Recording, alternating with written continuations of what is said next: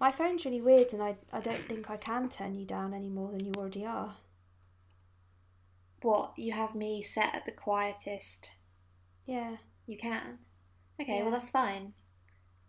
Then that's all you can do. I'll just, to be honest, it was mostly on mine that it was bad. That's why you Oh, sound like you're talking in space in our last episode. I was trying to, I was trying to reread the book today, but I only got about, I don't know, three quarters of the way through. Yeah, I've only read it once. I'm actually trying to find my copy. There it is. Yeah, I swear, like no matter how much we try and plan this, and we give each other, we give ourselves loads of time, we still are underprepared. I know. Have we felt like that every time? I can't. I can't. I feel like we have, apart from the very first one where we were over prepared and had written like so many notes. Yeah, and that one didn't even get aired. Mm. Capitalist Exactly. realism. the secret one. Maybe like one day we'll have a competition for all our fans, and the winner that's their prize. Yeah, we could release it as bonus material. Yeah. Um. So I need to introduce this one. Yeah. Okay. Which I shall do imminently when I find it. Okay. Right. Oh, so shall I introduce the podcast as well? Yeah. Oh. oh no. it's okay. It's just um some drink went down the wrong way. Right, okay, Jess. If you have a persistent cough throughout this entire recording, we can't we can't air it. I don't think it's um transmittable through through the internet. If it was, People won't want to listen to that though. yeah. Okay, I'll introduce the podcast now. Okay. Um, hello, listeners. This is Find the Lit podcast with Emily and Jess. I have chosen, this is Emily, by the way, um, I have chosen this episode's book. It's called Giovanni's Room and it's by an author called James Baldwin. Um, so it was written in 1956 or published in 1956 um, by James Baldwin. He's a famous um, American novelist. Um, I've the only other thing I've read by him is called The Fire Next Time, which was kind of more of a non-fiction book actually. Um, it's more like an es- a long essay. Um, Jess, have you read anything by James Baldwin apart from this book? I've read um Go Tell It on the Mountain, but Okay. a long time ago. I got a collection of books when I was a lot younger, probably early teens, which was a banned book collection. So it was Mm. all books like Lolita and stuff like that that had been banned in various countries, and Go Tell It on the Mountain was one of those books. Oh wow! But I hadn't put two and two together. When I read this book, I didn't know that James Baldwin was the author of that, book. guy? Although it makes a lot of sense in hindsight. Yeah.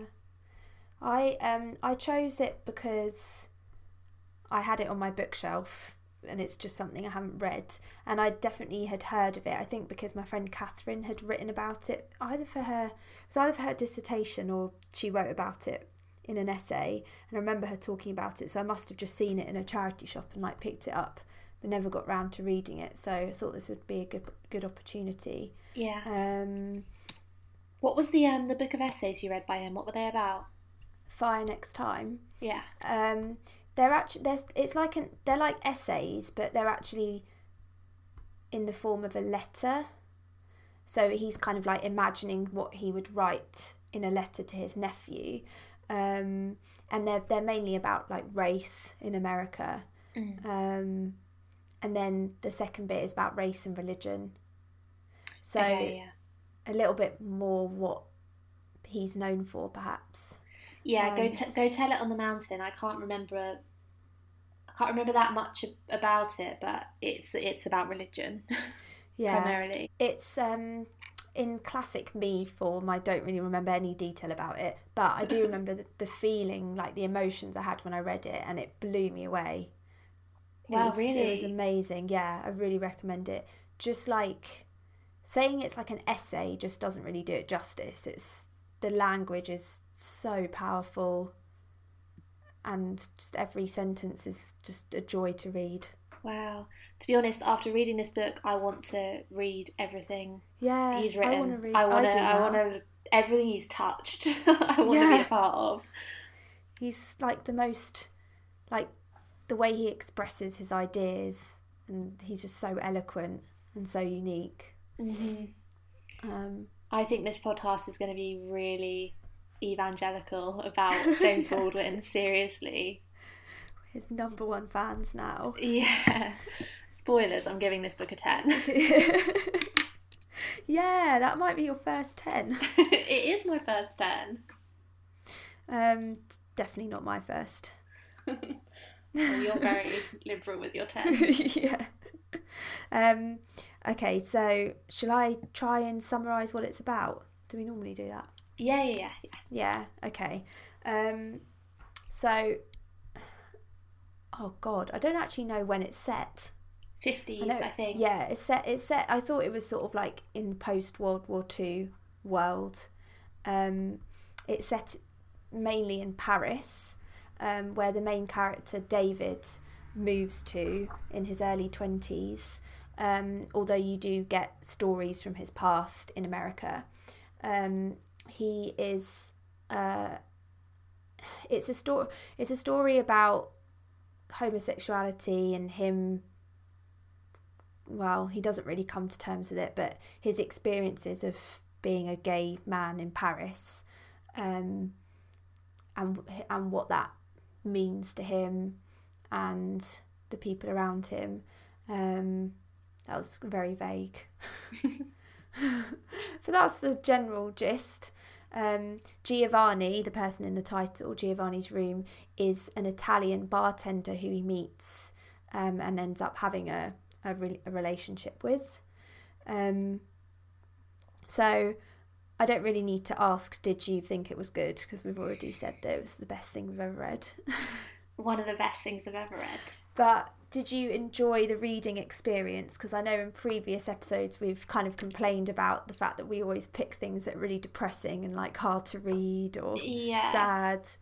So this is I'm so happy to be able to say that I loved every minute I read this book.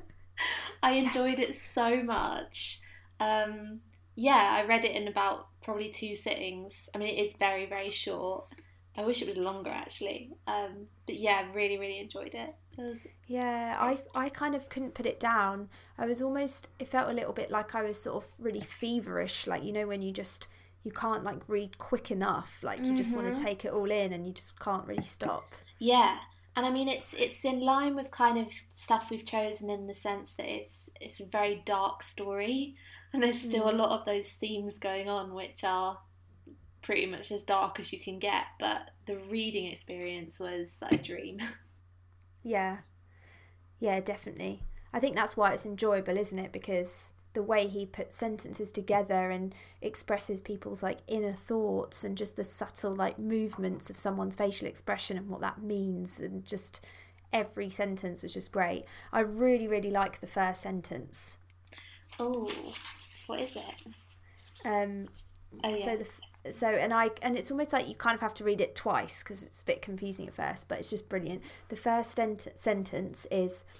I stand at the window of this great house in the south of France as night falls, the night which is leading me to the most terrible morning of my life. Wow. yeah. The narrator loves. He's he's very hype, hyperbolic. Everything is the most terrible version of this, or the most yeah. awful thing, or the That prob- that will be the most terrible morning of his life though. well. To be Well, fair, yeah, that's thus yeah. far and that's like um so it's quite it's quite interesting that that's the first sentence because it's a really the way that it's constructed and the plot is quite strange because there is you can't really there's no spoilers for this really because you know like what happens from the very beginning and it's almost like looking back on the events leading up to what you know is going to happen um, yeah, you learn so much about the story up front. It's almost Yeah. like he summarizes it and then he Yeah. goes back and fills in the details. And I Yeah. almost found myself like not wanting the narrator to tell me so much. It felt like someone else was telling me, and I was like, no, no, no, I want to, yeah, I want to find it out as it happens. But Yeah, well, I because so basically, you find out that Giovanni ends up um, committing a crime, although you don't actually know what the crime is, but it results in the death penalty and him being executed. And that's what David, the main narrator, is referring to in that first sentence. It's the morning that he knows Giovanni's going to get killed. Um, I feel like as a reader, you're sort of like just so, like, you just want to know how it gets to that point, and you're almost like a bit sort of eager to see the downfall in a way. Yeah. Like, you know that something really bad's going to happen, but you can't draw your eyes away from it. Like, you can't tear your eyes away from it. You want to see how it gets to that point and how they go from this kind of loving relationship to it ending up like that. Definitely. And it infuses the whole thing with with a sense of tragedy the entire way through because you never Yeah. feel that kind of you can never fully succumb to the hope and the optimism of their relationship because you already know You this know is not going to end well. Do you think like do you think it was inevitable what happened in the end? Like do you think there was any way it could have been different? no, I li- I think it's absolutely inevitable. Do you? Yeah, because and I'll tell you why. I don't think it's inevitable from Giovanni's point of view. I think it's inevitable from David's point of view. David's the narrator, Okay. right? And Yeah.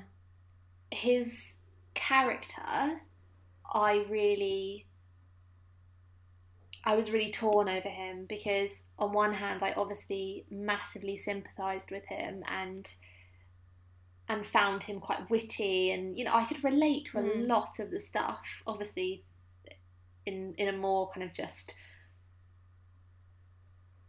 the way he interacts with people and the way he's so desperate to please people but he, I found him very duplicitous Mm. in a way that I could kind of relate to, and I was like, oh, I've definitely done that, you know. But he is the ultimate kind of.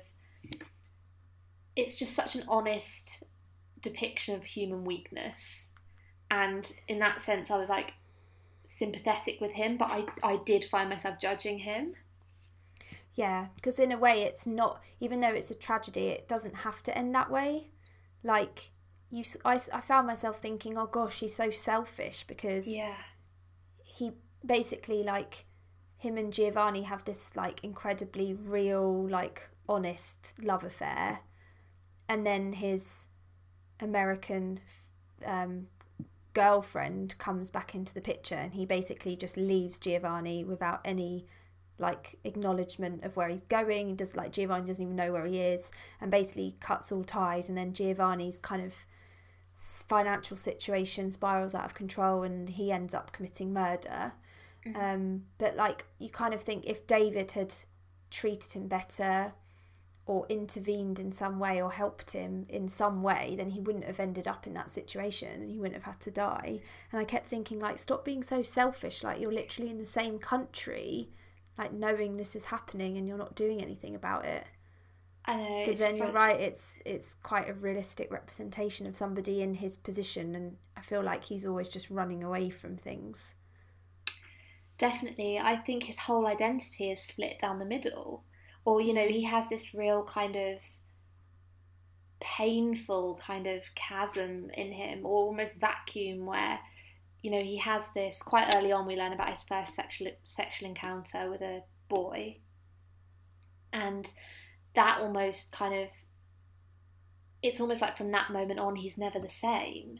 And there's just this kind of weird void in him because he chooses to push that side of him away and he has this Yeah. identity of you know i want to i want to get married to a woman i want to have kids i want that stability I, you know all those things that your society teaches you you should want and therefore your desires are built around those things. But then when his body doesn't comply with that he has such self-disgust and I don't know. You, you can't really blame him for not being the one to save Giovanni because obviously No. it's not a. It's almost not a choice. It's not a kind of moral. If he had more moral strength, he'd be able to do it, kind of thing. You know, it's he's so damaged by it and in so much pain from it that it's it is kind of inevitable. And Giovanni is obviously on a spiral downwards anyway, right? So when he gets invited Mm. back to Giovanni's room and his room is all chaotic and disorganized and squalid and and stuff, that is a, a reflection on the chaos in in Giovanni's soul or life or psyche or whatever and he wants Mm. David to save him from that but David's never going to be that person. And I think Giovanni, his like redemption or the way he feels that he can be saved is to make something real out of his life, and by like truly like loving another man. Um, and I think he, I think he sees that as a possibility, and he sees that it can be something that doesn't have to be shameful. Whereas I think it's inevitable it's going to end up badly because David can't envisage that. He can't like envisage a life with another man that isn't full of self-loathing and shame and like hatred and disgust at himself and the other person mm-hmm. which he feels the entire time even when he's like feeling alive and full of joy and love and tenderness he feels all of those things Yeah. Yeah, but he's and it swings from one to the other where well he doesn't, but the the novel does where it's like that one of the most fascinating things about this was its depiction of not even love but just sex and the kind of yeah. paradoxes within sex in that it's it's kind of on one on one hand this liberating almost kind of cleansing spiritual experience which is meant to be synonymous with love. And that's something which transcends the body and transcends anything physical. But on the other hand sex is this thing which is dirty and you know happens in the body so it's imperfect and grotesque and yeah it's just such a contradiction. Yeah i agree. I think for me like one of the saddest parts of the book was actually the the explanation of his first like his having sex for the first time with that that other teenager. I can't remember his name now. Is it um, joey? Joey yeah yeah because to me that was just like where it all starts going wrong in the way he responds to it because they're like these two they're you know they're like 16 or whatever they're sort of teenagers and they and it's one summer holiday and they become really close and they're like they have a lot of affection for each other and then it ends up with them having sex and the way he describes it was it was like this really beautiful moment mm. where they were like so like tender with each other and full of like care and love even though you know it was like essentially a one night stand but just the experience of that connection with another person and those feelings. And then in the morning he like is so disgusted with what's happened that he basically doesn't speak to him again and ends up just sort of joining in with the bullies when they bully him. No, feel like it all it all like it all went wrong there because he basically turned his back on that part of him yeah. and internalized all this like disgust at his own feelings and his own body and his own mind. Yeah. and then eh, since then had just been trying to live up to this ideal of masculinity in America and heteronormative behavior and he yeah it's just sad that it had to, that it happened like that Yeah, I think a lot of the, that a lot of what happens in the book as well begs the question of what is the difference between because sex can, on one hand, it can be that that thing that he experienced with Joey, where it's infused with love and it's almost like this transcendent experience, but it can be something which is which is kind of immoral or dirty. And what is it that Yeah. that differentiates the two things? And you know what one moment where that is really pertinent is when he is freaking out about the fact that his female almost fiance is coming to Paris. He's in the middle of this love affair with Giovanni and he freaks out and just wants to sleep with a woman almost to just I guess try and rein himself back in or prove that he is heterosexual or I, I don't know. Um, mm. and he sleeps with that woman Sue. And that whole encounter is just painful to read because it's Yeah. so on the surface it's just two people having sex, but when you know what's going on inside his head and how little he cares about her and his descriptions of her, it's so humiliating and Just Yeah. and he says at one point, he says, um, "I was thinking that what I did with Giovanni could not possibly be more immoral than what I was about to do with Sue." Mm. He's telling himself that. Or that's how society would see it. I I saw that as like he. Wait, hang on, let me read it again. Maybe I've misunderstood it. Oh, what are you saying that what so he's admitting that what he's going to do with Sue is more immoral. Yeah, so he's about Oh, to okay, sleep yeah. with Sue for to essentially use her, and which is the, probably the most immoral reason you can have sex with Yeah. someone. And he's like, how can me be do you know doing this even though I'm sleeping with a woman be more moral than what I'm doing with Giovanni, which is um is, is an act done out of love and Yeah. ultimately care for someone. And there's a bit when um the one of the best parts of the book is when he's talking to Jacques, Mm. and he's Right, this older guy who's in his fifties, and they call them like fairies. Yeah. Which I don't is that like a homophobic like slur for? I don't really know I what think- it means. I think it's like a slur, but they kind of use it. They used it as well, like gay people called other gay people fairies. But they they do use it in a disparaging way though towards the old the old Yeah. men who are kind of who who can only pay pay young boys to have sex with them. Because I thought now it's almost used to describe like effeminate people, Yeah. but then I yeah I think then it, in the, this context it is it's for those like older men who who pe- who kind of pay young men to hang around with them and have sex with them. Yeah, but and they- they're they're portrayed as being quite disgusting and dirty and all of these things. But Jacques says to him in the bar when it's kind of become obvious that he fancies Giovanni, and David's kind of resisting it and getting quite defensive and angry Mm. towards Jacques. He Jacques comes back and says something which I feel like is kind of at the heart of like the whole sex question. He mm. says, Love him and let him love you. Do you think anything else under heaven really matters? And how long at the best can it last since you are both men and still have everywhere to go? Only five minutes, I assure you. And if you think of them as dirty, then they will be dirty. They will be dirty because you will be giving nothing. You will be despising your flesh and his. But you can make your time together anything but dirty. You can give each other something which will make both of you better forever if you will not be ashamed, if you will only not play it safe. He paused, watching me, and then looked down at his cognac. You play it safe long enough, he said in a different tone, and you'll end up trapped in your own dirty body, forever and ever and ever, like me. Oh yeah, I wrote down that exact quote as well. Yeah. it's it says so much about how everything we do even the like the physical and the and the body is so tied up with it sounds really basic but like so tied up with social norms and what's considered pure and what's considered dirty and what's considered wrong. Yeah. and he's basically saying like if you if you succumb to all of those things then you will turn into that. And you will be kind of shame like you will be shameful and you will be dirty. You have to kind of like let yourself love another person.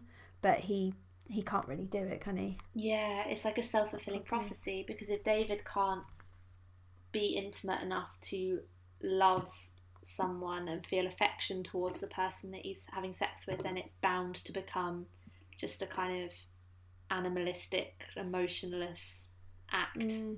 And he will end up like there's a lot of this kind of thing where he sees or he's scared of becoming what Jacques is. Yeah. And also, like, that's what I found really quite sad about it is that because of the way, like, society wasn't, it, it you know, it didn't accept gay relationships, they were like, they are forced into these kind of situations that you would look upon as like dirty, like, you know, these older men kind of having to have these younger guys around and or like having to have kind of like secret encounters like in alleys and stuff like that mm. it's like that's not intrinsic to the fact that it's a, a same sex relationship. It's because that's like they're so the, the options are so limited like the freedoms are so limited but it's almost like made it, it in his head it kind of makes it seem like it's because they're two men. Yeah, yeah. It's like it doesn't make people stop doing it. It just rids them of their like their dignity and their ability to be able to do it Yeah. in in the open. It was interesting. I read a quote that um, from James Baldwin in an interview that he said in 1996.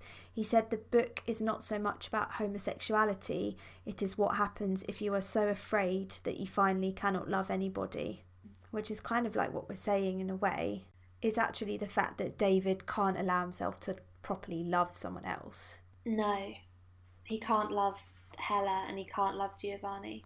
Yeah.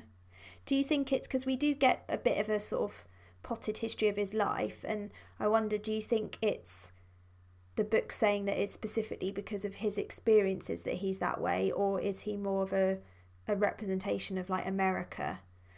Because he he loses his mother when he's a kid, so he goes through that like loss.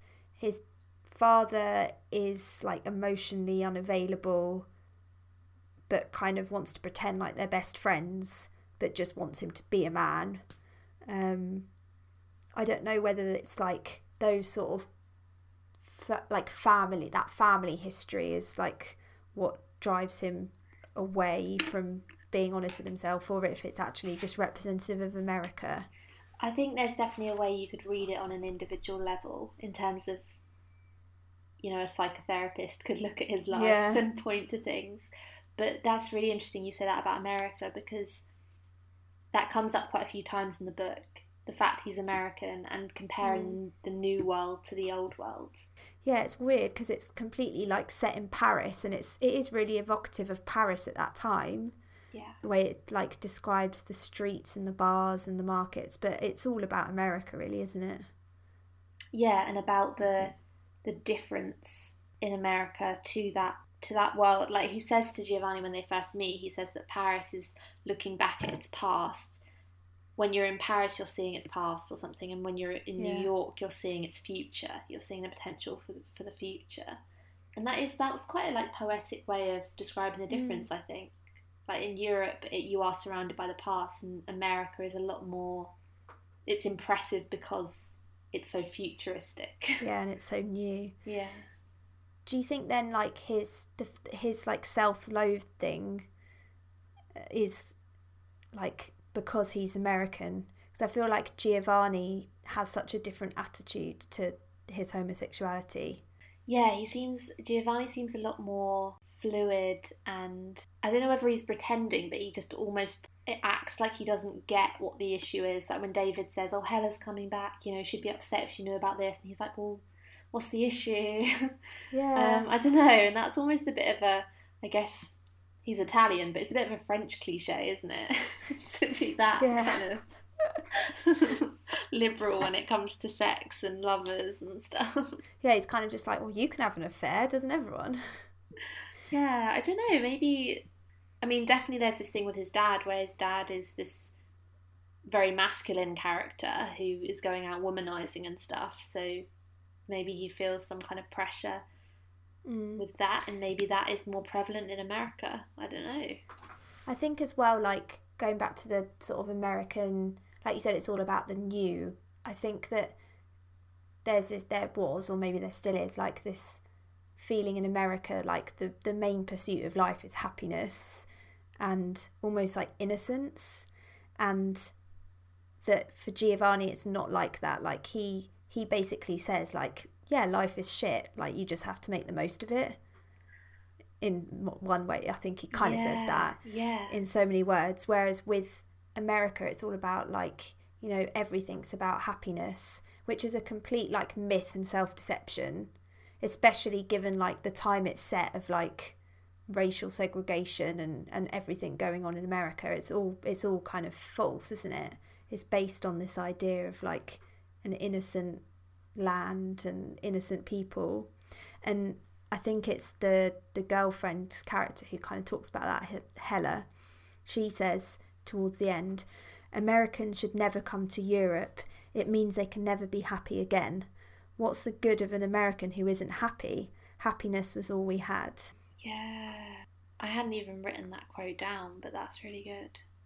So I feel it's it's hard to like put it piece it all together, but I feel like James Baldwin is kind of saying like obviously everything about America is based on myths of the Virgin Land. Well, it wasn't because they had to massacre Native Americans and then slavery and and everything like that and the inequalities that existed there. But despite all of that going on, at the same time, it's Americans kind of see themselves as like the white Americans see themselves as like the innocents Mm. and like and actually you're supposed to be happy in life and so maybe david can't like he can't balance that belief with then being with giovanni because it would mean basically in a way unhappiness it's like he'd rather have like an em- an- a morally empty life or like an empty inner life if he can ha- if he can still live up to this facade of yeah, american yeah. happiness and that it's acting on a kind of metaphor, like on quite a big scale, and well, on different levels as well, because you've got it between America and Europe, and he goes to Europe, and he says at the beginning that when he went to Europe, it was almost like he was escaping, but in reality, he knows that he was almost doing that because he knew he would be able to live out a side of him that Mm. that could that he couldn't explore in America, and so he's able to do that. And I think is it how do you say that name? That French name, Guillaume, the one who runs the Oh, bar who hires Giovanni. that giovanni murders Yeah, I did that thing where I just kind of went in my head when I read it's it. got L's in the middle. It's like yeah. it's like Gu- Gwilliam or something, isn't it? Gwillem? No. Oh, I can't find it on the know, page now. but the the bar owner, he obviously fancies Giovanni and doesn't like Yeah. David. Um, and he says to Giovanni that David is gonna just he's just come to Europe and he's just doing all the stuff he can't do in America and he's gonna go back and you know leave him. And David talks like that to Giovanni. He's like, well, you know, one day I am gonna go back. And it's like Mm. I'm just doing this where I can, and then the kind of on the level below that, that's what Giovanni's room symbolizes. Like that's where they're able to live out their relationship the way they want, and outside of that room, they're not able to. Mm. And that's why there's some really weird descriptions of the room because as he starts, as the kind of self loathing kicks in, the room becomes more and more like disgusting in the way it's described. Mm. Like with like food everywhere and it just being really dirty and messy. But kind of at the beginning, it was almost like this safe space for them to. Yeah, and this is why I think it's what happens to them is inevitable because he goes into the room and that's already in a state of chaos, which is Giovanni's, you know, mind, or you know, he's he's not Yeah. okay mentally, which No. is hinted at, or pretty much you know that. Um, and he wants David to come in and change his life. And David kind of tries to tidy the room a little bit, but you know, everything he does is superficial. He can't really make much, any real difference. And then Giovanni has this thing about trying to make the room, you know, trying to work on the room. He starts knocking bricks out to make a bookcase, and he's trying to make the room somewhere David will want to be. Mm. But he ultimately fails. And so that this space where their relationship is possible, they're they're both kind of trying to make it a place they can both be, but they're never. It's kind of doomed from the start. Like they're never going to be able to make that room Yeah. livable. I think they're also like by being in that room, they're also like escaping all those the, the other people in the gay community. Because I think they, especially David, he hates the way that the other characters kind of look at them and almost like because they almost can see what's going on and he feels like they're like kind of putting him into this category of like oh we finally real like we finally found out he's gay because he's kind of been trying to deny it all along. And I think they just don't they don't like mm. he doesn't want anyone else to see them together like he wants to be truly alone yeah. Well, I mean, he's a massive homophobe, right? he So hates he, himself like, as well He doesn't like them. It- He's dis- he's disgusted by anyone who's kind of Yeah. non-conventional in that way, and that's why he hates himself. And yes, he doesn't want to look at them because he's basically yeah looking at himself in a way. So at the so at the end he so he basically he leaves Giovanni but then and decides to marry Hella but then she he he ends up having sex with a, a sailor, I think. And Oh yeah. and she kind of walks in on him. They're not having sex, but she kind of turns up somewhere where he's like talking to the sailor. He's in a gay bar. yeah, with him, I think. and it's just really and it's obvious like really obvious what's going on. So anyway, she leaves him in the end. So actually, he's it is the point of the novel saying like you can't you can't like run away forever or there's some things like you can't actually just get away from like you can't just erase your past because he I mean, yeah. What, what do you think happens to David after the end of this book? I don't know Because I feel like even he is basically admitting that he's going to become one of those men who just, you know, follows these boys down dark alleys yeah and has these meaningless sexual encounters with them. and it's almost he because he gave up on Giovanni Yeah, and well, he says he loved, he did genuinely love him, and he probably will never love anyone like that again. Yeah, because he's you you like the book ends with him being like completely like immobilized by guilt, by grief for what's happened to Giovanni. Yet like his desire is still there. So yeah, it does hint that he's going to end up kind of not like allowing his heart to love again, but still pursuing that because of his like physical desires. Quite sad, really. It's really sad, and it's it's kind of it would be sad if he was with Giovanni and then that was his I don't know, they were both in love and it was this idealistic thing and then this horrible thing happened to Giovanni, but it's in a way it's like more tragic the fact that he had already left Giovanni. So he had already gone and tried to force himself into this mold that he's so desperate to Yeah. to fit into. And then that thing happens to Giovanni and then it's it's like, well, I'm never gonna love like that again. I'm you know, he screwed it all up. He almost he sees his part in Giovanni dying, Mm. as in he sees him as instrumental to his downfall, kind of thing. Um, and it's just he's he's just set up to never be able to have a meaningful, functional relationship. Yeah. Do you think there's like any hope in this novel then? Or any I don't know. Is it all just sad and inevitable? It's weird when you say that because I want to say no, but then I don't feel like it's a not optimistic novel either. It's weird because I feel like there's hope in in the sense that you get carried along with like the parts of the novel where they're just in love and it's really kind of like it's quite like uplifting to read that because it is just the way he describes it, it is like reading just about two young people falling in love which is wonderful. It almost gives you a bit of hope that like that can be if that was allowed to like flourish or allowed to exist and have its freedom then that would just be i don't know I think I think actually yeah there is there is hope because it quite strongly makes the case for things being a different way. Yeah and it does that it does that through the stuff J- Jacques says and it does it through just very you know the odd witty thing Giovanni says. Mm, I wrote down something he said when they're talking about the fact that David says to him that America in America homosexuality is a crime even though it wasn't in in, in France at that time and he says you know it is a crime in my country and Giovanni says if your countrymen think that privacy, privacy is a crime so much for the worse for your country which is such a Mm. funny thing to say and so pertinent as well because it hits on exactly what is so absurd about America because like the very Yeah. bedrock of the American ideology is like the right of the individual, and it's libertarianism, which allows anyone to own a gun or a tiger or do whatever the hell they want. And if someone were to interfere with that, then it's you know blasphemous to to the Constitution or whatever.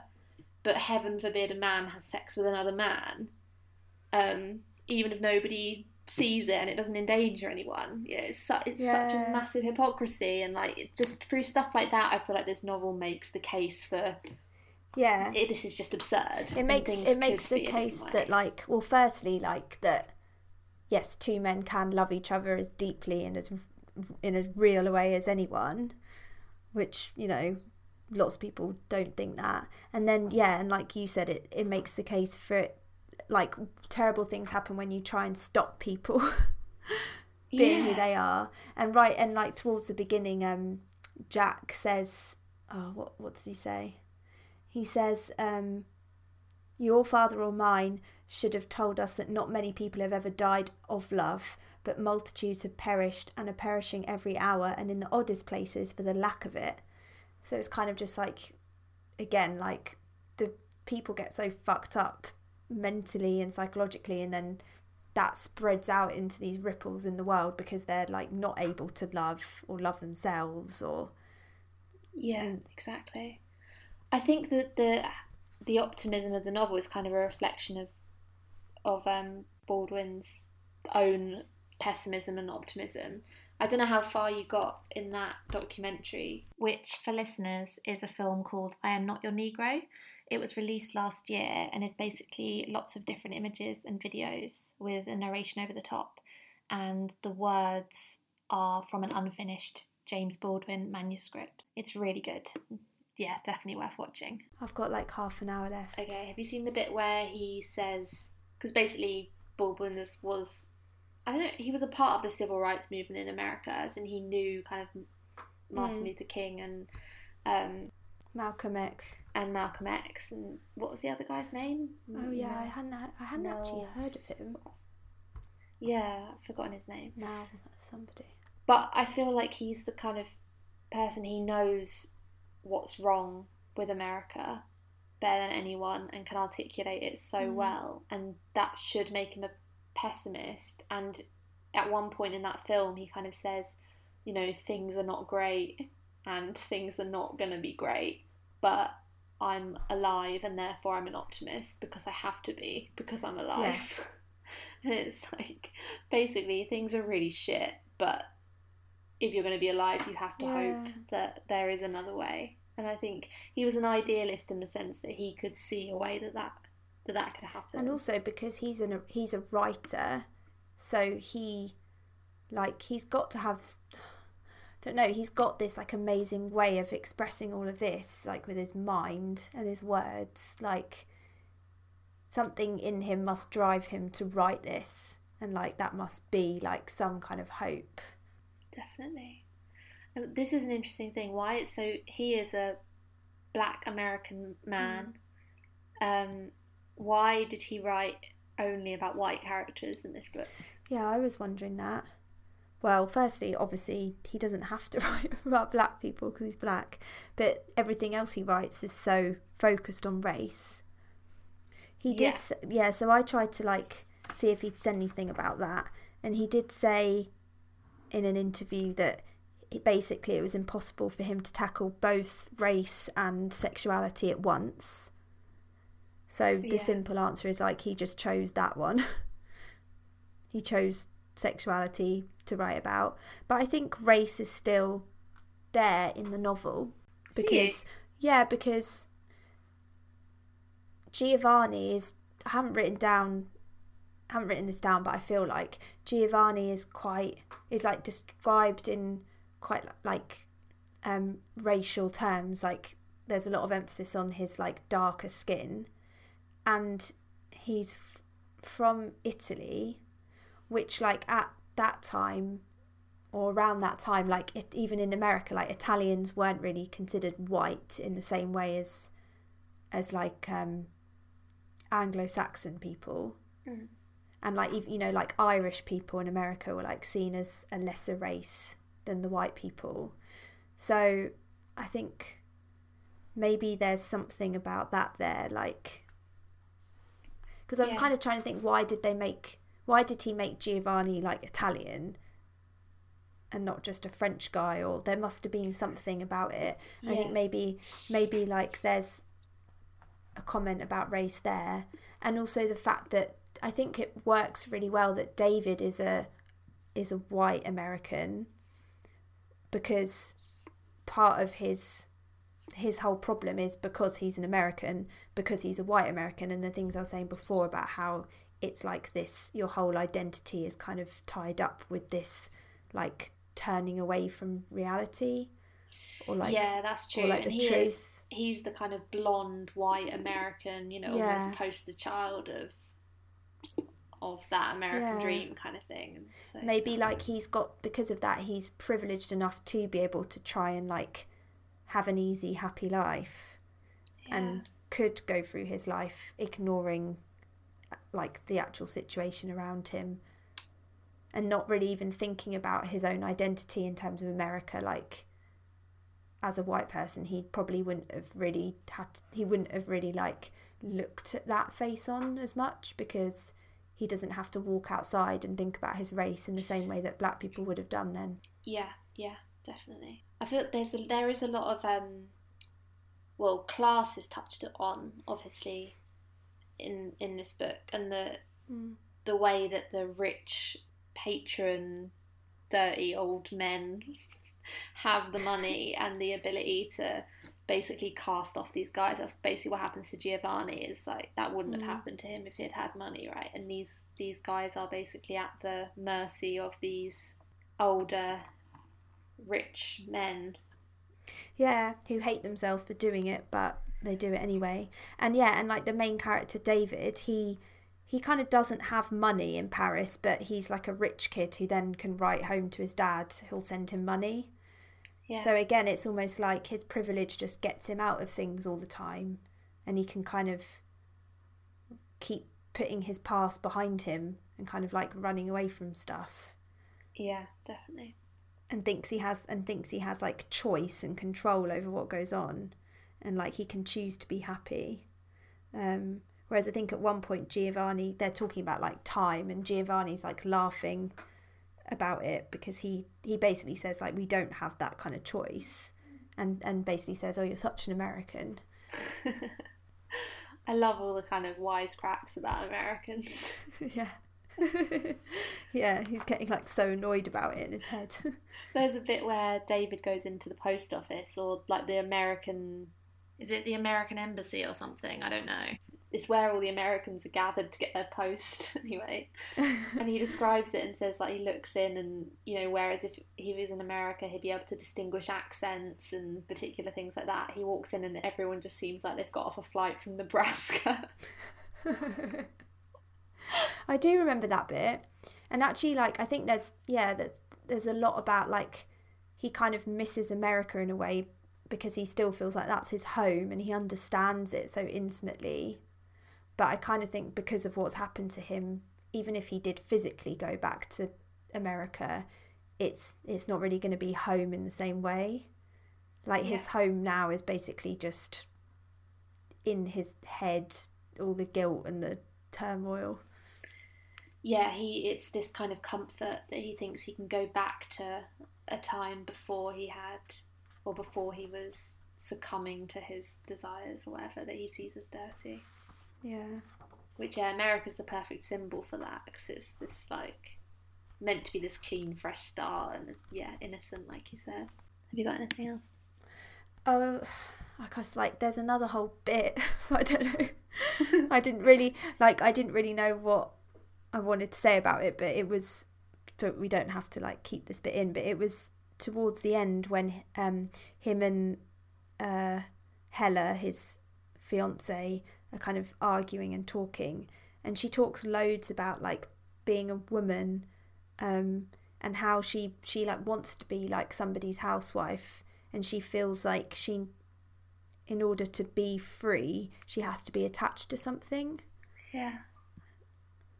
and i don't really know if he was if he was making a comment just on like what you know like in terms of gender like what what it would have been like to be a woman at that time or he was thinking that would apply to other things as well Yeah, it's weird because there's quite a lot of um, misogyny through the Mm. mouths of the characters in this book. Or, you know, there's a lot of woman hating going on. yeah there is like him and giovanni joke about like the that you should like hit your hit your wife and stuff Yeah, and Giovanni's taking the piss out of basically feminists. Yeah, yeah, and saying that they shouldn't be equal. Yeah. I really liked that bit where she was talking like that. Yeah. One bit I wrote down was she was she was saying that now that they were engaged and they were going to be married, she said, "From now on, I can have a wonderful time complaining about being a woman, but I won't be terrified that I'm not one." And it's almost like Mm. that women can only define themselves against a man. But then I was thinking, but that's the same for David. Like he can, he wants to define himself against a woman. Like he wants to go home to a woman, and he he literally describes it. He wants to go home to a woman and be renewed by her. It's like you know. everything she's saying, he's feeling as well, the other way around. Yeah, Yeah, because she base. Yeah, because her fear is like that she wouldn't be considered feminine or a woman, yeah, a proper woman, and the only way she can do that is so is to have a husband, even if she hates him or she's unhappy. It's then she's tied down with that identity, and then she can go off and be intelligent and learn things and do stuff, but always with that acceptance that she's a wife, or the and that frees sec- her. yeah, and the security that she will feel like a woman and be perceived as a woman, which men would have as well. If they have a wife, then they're going to be perceived as a man. They're going to be able to go home to their wife and have dinner there and make love to her or whatever and be a man and have their masculinity kind of propped up in that way. it's almost like she has more freedom because she's a wife so she can push boundaries more. Like she says like oh well um i won't stop being intelligent. I'll read and argue and think and all that.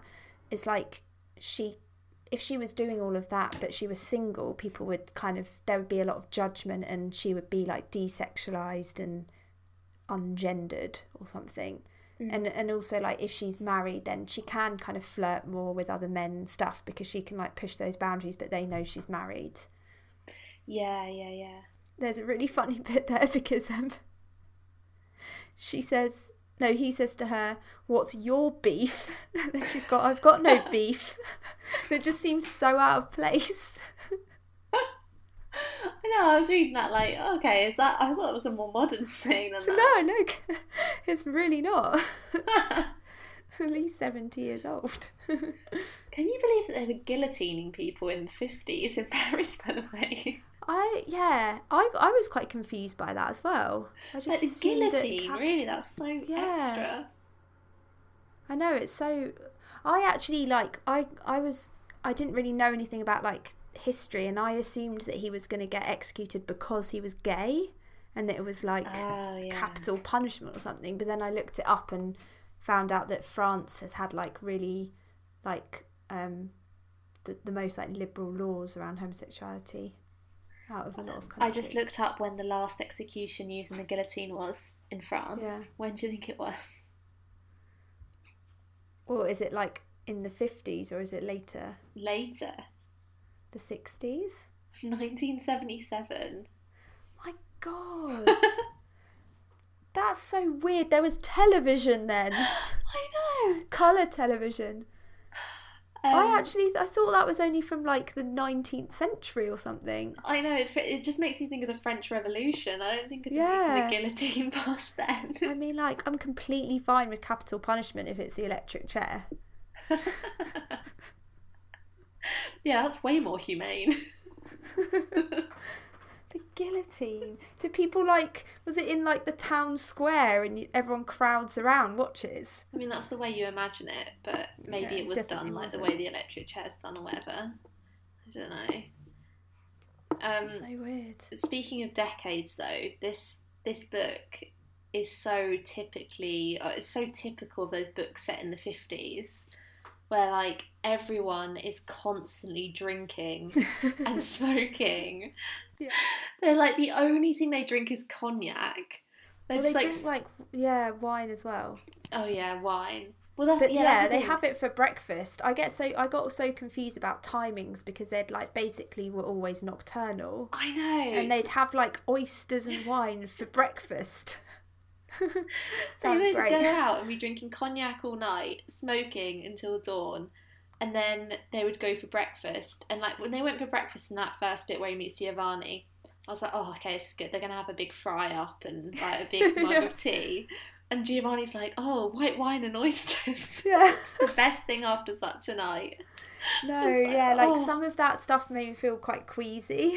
Me too. I was like, I just want you to have a big glass of water and get an early night. Yeah. I feel like it's that's really common of like um novels about American expats. And I feel like that if if I was more well read, I'd be able to compare it to those other famous ones, but I haven't read any of them. Yeah, I can't think of things off the top of my head to name, but I've just I feel like I've just read so many books that are set in that kind of era where they're just the only thing they drink is like whiskey and they're just smoking like chimneys. It's like how did you Oh god, how how did you feel remotely healthy? I would just feel like shit all the time. I don't think they did feel healthy, but they never really got to the point of being hungover, did they? No, So- probably not. They were just always slightly drunk. Do you have anything else you wanted to say? Um, the only things I had written down was just a bit about like, oh, well, like one of my favourite bits in it was another thing Jacques said, yeah. where he says nobody can stay in the Garden of Eden. Jacques said, and then I wonder why, which kind of for me was summed up a lot of what the novel was about Mm, but also just the hatred of uh, hatred of the body and the there's a there's a big kind of reoccurring imagery through it of of death and the mm, body and the flesh and and and that starts from the beginning where his mum has died and he's imagining her or she's in his nightmares um and she's basically a corpse and he describes the memory of Joey after they've slept together he says, Mm. While I never thought about it, it remained nevertheless at the bottom of my mind as still and, and as awful as a decomposing corpse. Um, he talks about Mm. his flesh, like his father's flesh, being as unregenerate as, unregenerate as my own. Um, and yeah, just the body as being dirty. And he describes people as being Yeah. like receptacles for all the world's dirt and disease. Yeah, definitely. A lot of like dampness and sweatiness. And, Yeah, yeah. And that's just like a reflection of the fact his body is almost like like betrays him um because it goes against everything he wants to be and there's that Mm. conflict that internal conflict Yeah, at one point, like, is at the beginning when he's he's imagining what it would be like for Giovanni in prison, um, and he says his face, the color of his face, brought to mind darkness and dampness. I felt that if one could cut him, his flesh would be the flesh of mushrooms. oh yeah i love that It's not good for people who don't like mushrooms. or it's worse for people who do like mushrooms because I love mushrooms, but love now I think of Giovanni's face. Yeah, it's yeah, those bits are really powerful when you read them because they're always like contrasted with these moments of joy and like you know, like him looking at Giovanni's face and sort of like seeing the happiness and the aliveness and feeling really good about it. Yeah, it's just the really, really thin line between the two. Like there's this one bit where he says, Giovanni's face, which I had memorised so many mornings, noons, and nights, hardened before my eyes, began to give in secret places, began to crack. The light in the eyes Mm. became a glitter. The wide and beautiful brow began to suggest the skull beneath. It's like there's there's a skull beneath the thing he finds so Yeah. beautiful and angelic, and I think that's the most interesting thing for me in this. It's like the constant push and pull between something which is so spiritual and so otherworldly almost as love, which is as you know as high Yeah. as a human can get, but it's so closely connected with the body, which is mortal and about death and sweat and hair and blood and all those disgusting things, but Yeah. they come together in this act, which is sex. Yeah. It's really like there's a like you said there's a lot of like animalistic descriptions and he he just like oh yeah I found it actually. He says the beast which Giovanni had awakened in me would never go to sleep again, but one day I would not be with Giovanni anymore. It's just like like the beast. So Yeah, sinister. Yeah, yeah. And then he says further down, with this fearful intimation, there opened in me a hatred for Giovanni, which was as powerful as my love and which was nourished by the same roots. That's the other thing, the really thin line between love and hate. Oh, it's just such a good book. It's just, I don't know whether we've got it across to people listening, but it's just, it's written so, like, the writing is just so amazing. Yeah. Just every sentence is just a joy to read. Probably the only time we've done it justice is when we've been reading quotes from it. Yeah. Probably haven't been We reading should've- them right. Spent we should have just spent an hour reading it, and then people would have been hooked, and they'd have to go out and buy it and read the rest. Go out and buy it and read it. So It's so amazing. Yeah. Okay, so unless you've got anything else, I haven't. I've basically covered everything in my notes. Yeah, I don't think I've got anything else. I was just gonna say, like, if like if they'd met now, or if this would this had happened like now in contemporary culture, things would be different. But I also sadly think this like is happening every day. Obviously, not maybe not someone ending up dead, but just that like rejection Yeah, I mean, hatred. people aren't being guillotined anymore and stuff, but Yeah. that's just one arbitrary difference. I feel like Pe- it's yeah. still really painfully, horribly relevant, and mostly just yeah. mostly just in what it's at its core is about, which is one person who has been so damaged by, you know, internally to the point where they can't they can't be intimate with someone, they can't love someone, Mm. their identity's been torn in two. Like that's Mm. undoubtedly still still happening all the time. and people just rejecting it so much and like what psych like what effect that has on their personality and their behavior Yeah. towards other people who knows um, we need to give it a rating I've already given it one. oh yeah so you're giving it 10 out of 10 i'm giving it 11 out of 10 Aw. no i'll give it i'll give it 10 oysters 10 out of 10 oysters okay. oysters for breakfast Breakfast oysters. Mm. Okay, so next time we'll be reading. Oh God, no! I had it open on my tab and then I googled guillotines in Paris. Do you want me to save you? Yeah. Okay, Save I'll me. whisper it and then you say it loudly. Ethan Frome. I didn't hear it. Oh, Ethan Frome Ethan Frome by Edith Wharton. by e- Edith Wharton. Sounds like I'm just like controlling you. Say it. we need to sign off. Oh yeah. How do we do that? We just normally say, I don't know. See you next time. We don't really have a catchphrase, do we? no, we should invent one though. yeah. Oh god. On our Instagram says we find the lit, so you don't have to. Oh god, I'm not saying that out loud. Ever. yeah, we need to change that. No. no. Brand consistency. We can't change it again. We've already changed our name once and lost the 10 followers that we had because we just disappeared off the face of the earth. Yeah, we're we're like trending. We're getting loads of listens. Really? I haven't looked at our stats.